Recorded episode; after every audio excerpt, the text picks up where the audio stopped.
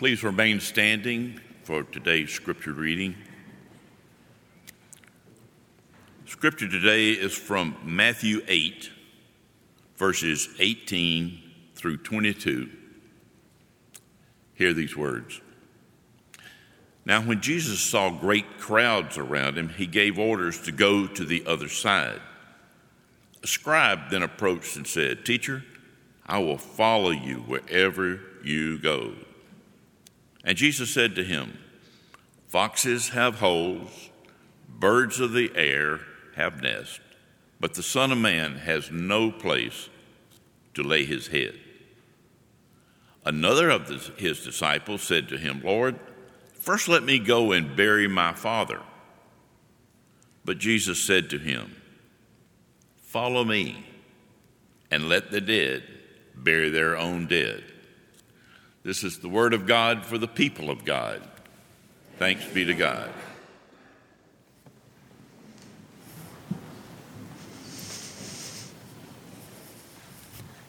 Good morning.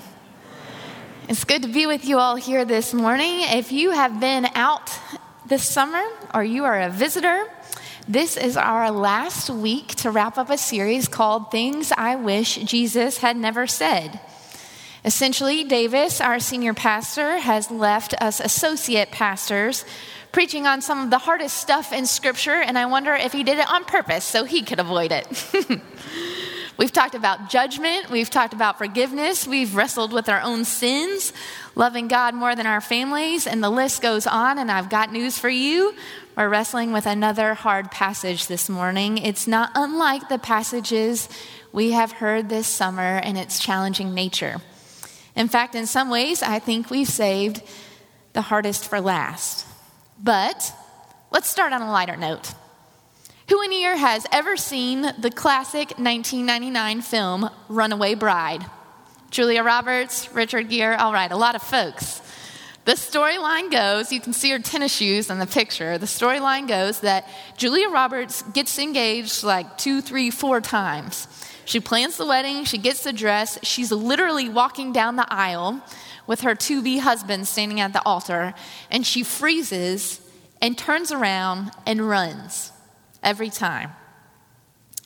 She has a problem with commitment when it's looking her dead in the eye. When the reality of commitment sinks down into her soul, she runs. The sort of vulnerability that a marriage requires seems to scare her. This maybe isn't too unlike our passage today in a way. It can be pretty easy to get cold feet when a big commitment is asked, to question our thinking, our priorities. So let's take a look. In our passage this morning, you'll notice that the first phrase says there is a crowd around Jesus, which is a signal to me to ask who is this crowd? Where did they come from? And why are they there? If we back up a bit in the eighth chapter of Matthew, we will discover that our passage comes at the end of many stories of miraculous healings. Jesus first heals a man with leprosy. Then he heals a centurion's servant, a Roman official's servant, which is a big deal. Then he heals Peter's mother in law, and if that is not enough, with a single word, it says, Jesus heals many people who are demon possessed. I would imagine because of all of these miraculous healings, he has gathered quite the crowd. They are coming to see who is this Jesus? And they're all juiced up with excitement to see what will happen. Something like a celebrity following. Some really truly are following Jesus and his teachings, but others are there just to see what the commotion is about. And others still see the people following the commotion and then follow them too. I imagine lots of the town folk are there to check it out, standing around, chatting with their neighbor, hoping for another miracle to happen. There's tangible anticipation in the air. But Jesus and his disciples, well, they're packing up. They're ready to head to the other side, the passage says, the other side of the sea. They're about to take a voyage. And then someone in the crowd notices that Jesus and his disciples are about to leave, a scribe, the text calls him, and he says, Teacher, I will follow you wherever you go. Now we need to pay attention here. The role of a scribe is important. A scribe would have been used to working a very stable job at home. He's got a cushy life, no major commute, comfortable, homebody kind of work, maybe a Brentwood kind of life. And suddenly, this scribe is planning to give it all up and follow Jesus. The way he calls Jesus teacher seems to imply that he doesn't even really know Jesus, but yet he is calling out to follow Christ. Jesus' reply Foxes have holes and the birds of the air have nests, but the Son of Man has nowhere to lay his head. The message version says, We aren't sleeping in the best of inns. Are you willing to give up a steady, comfortable, family supporting job at home you can't work your stable nine to five if you're going to follow me. You can't have a 10 year life plan, a five year life plan, a one day life plan that's guaranteed. Because this following me, it's an all in kind of thing. And there isn't some detailed roadmap or checklist you can follow. I imagine this excited crowd hushes. Neighbors shh, shh, shh, shushing each other so they can hear better what this Jesus, who's supposed to be exciting, has said. It's interesting to me that there isn't a recorded response from the scribe. Did he, hearing Jesus' words, sink back into the crowd, not willing to give up the comfort of his current lifestyle? Or did he pick up his bag and go stand with Jesus, ready to go despite Jesus' warning? Or is he standing there stunned? I mean, surely he's somewhat stunned. Jesus didn't exactly give him the most warm of welcomes. But what's this scribe's next move?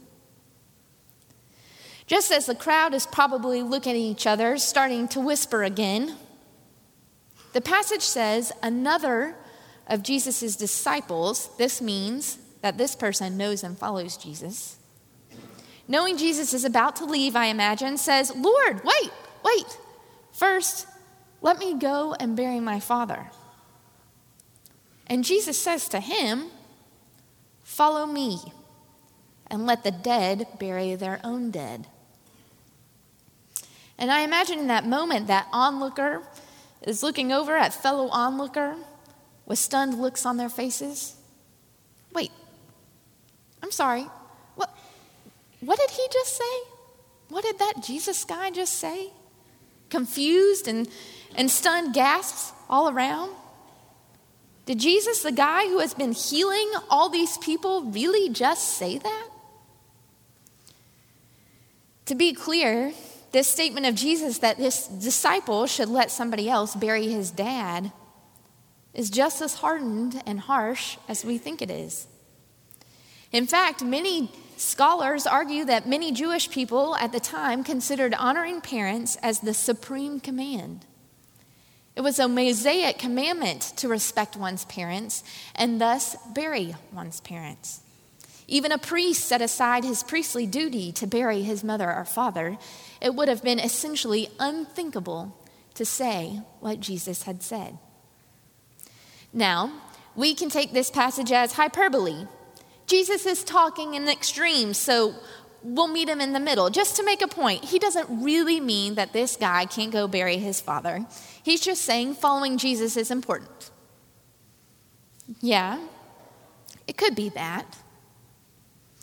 And we could take Jesus at his word, and we can really wrestle with what we wish he had never said.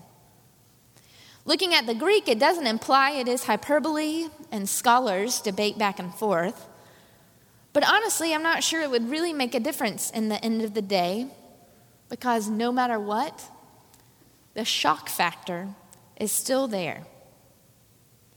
No matter what, a man who is probably grieving the loss of his father opens himself up to Jesus, and Jesus' reply is to let the dead bury their own dead. I mean, truly, it's a stunning sort of passage. Why wouldn't Jesus just say, Sure, that seems important, spiritually important, religiously important. Meet up with us in a couple of days. Seems fair, but he doesn't. And that's what makes this passage so difficult to deal with. As we said in our own call to worship this morning, Jesus is asking people to follow him, or people are calling out that they will follow him over and over again. So, what's so different about someone saying they will follow Jesus this time when we read it? Well, what makes this so different and so hard to hear is the utter vulnerability that Jesus demands in a life of discipleship. One of Jesus' own disciples vulnerably opens up that he wants to stay behind, and Jesus demands that a life of Christian discipleship requires even more vulnerability. Jesus says, Follow me. That word Jesus says, follow, as in follow me, is the Greek word akulethe. This word is a combination of the a negating prefix, meaning it places a no or a not before whatever follows it, and the word kaluthos, which means road or path.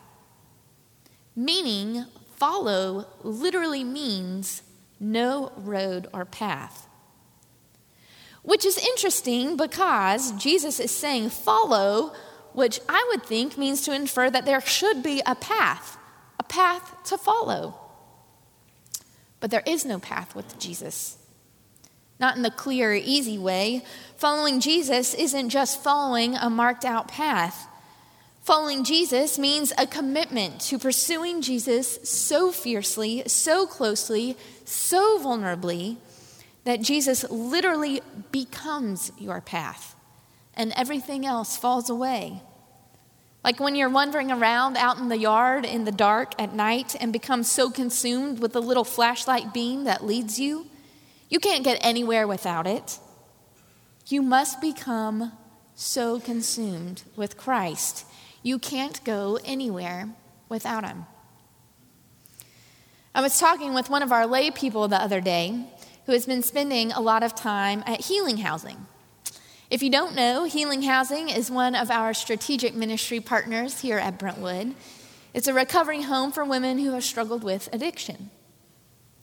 This layperson and I were talking about her experience there serving, about building relationships with the women. And this laywoman said something along the lines of, You know, I don't know, Allison. It's like I can't unsee what I have seen. Asked her to tell me more, and she went on to describe how the women living there are up against so many odds. First of all, their struggles with addiction were often deeply intertwined with childhood, physical, emotional, or even sexual abuse. It wasn't as if they were a product of their own laziness or lack of willpower or desire for a thrill or some stereotypical trope. They've lived hard lives at no fault of their own. And then these women, when they're on the road to recovery, when they've really dealt with this trauma, they have huge odds still stacked against them. They worked so hard to get sober, but there is still such a long ways to go. For instance, to get a car, they need a job. To get to a job, they need a car. To get a car, they need money, so they need a job. So you get the point. There are multiple instances in which they are stuck in these awful cyclical traps that unfairly prevent them from full healing. And this layperson, learning of these stories and connecting with these women, seeing what life is really like for them, she's found that she can't just get in her car and drive around without thinking of these women and how they can't even afford a $500 car.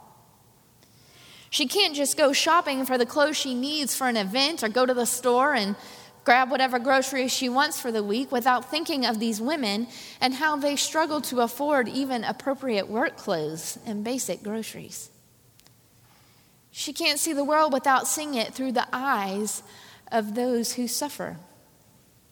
She can't unsee what God has revealed to her In fact, I think she would say that the path of simply showing up to serve has disappeared.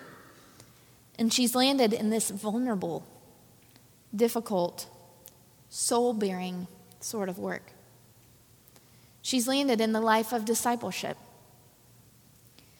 Jesus has asked her and is asking all of us to fall so in love with him that we can't unsee what he places before us.